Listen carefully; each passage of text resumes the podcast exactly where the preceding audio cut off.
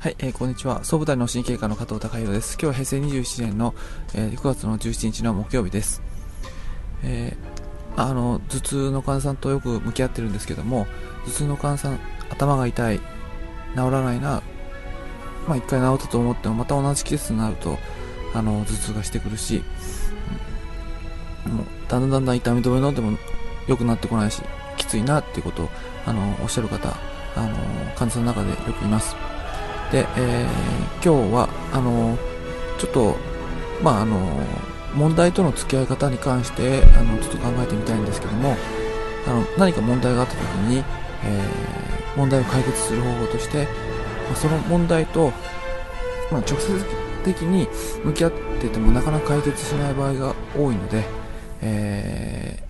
まあ、直接的に向き合うんじゃなくて、また別のアプローチからも、その問題に対して、えー、問題を改善するような方法が、まあ、ありますよっていう、あの、ことを、あの僕自身診察させていただきながら感じているので、お話しさせていただきたいと思うんですが、あの、それを2つ、今のところ今日、まあ、このパッと思いつく中で2つ考えられるんですが、何か、あの、皆さん思いつきますでしょうか？1つは、えー、1つ目は、あ、その問題そのものとあの向き合わなくて、えー、ちょっとその環境を変えてみるっていうのは一つ手じゃないかなと思います。えー、ま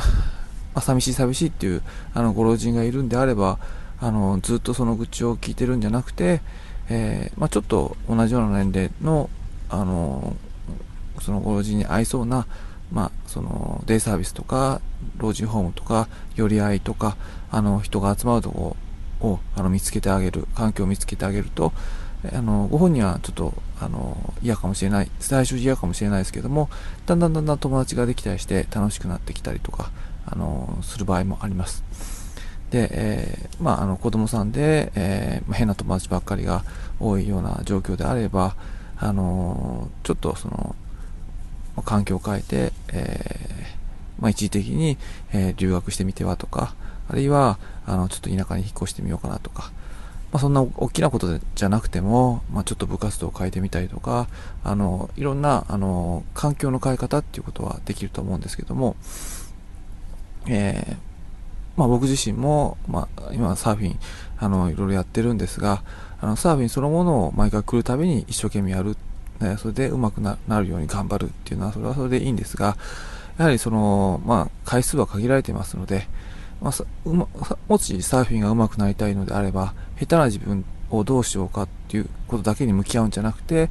えー、まあ、サーフィンがよく、えー、しやすいようなライフスタイルを自分自身で確立していくっていうことも一つの手なので、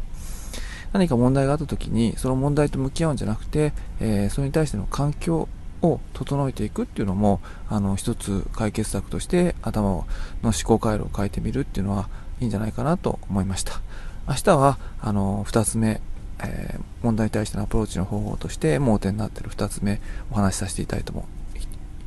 たいと思います。今日は以上です。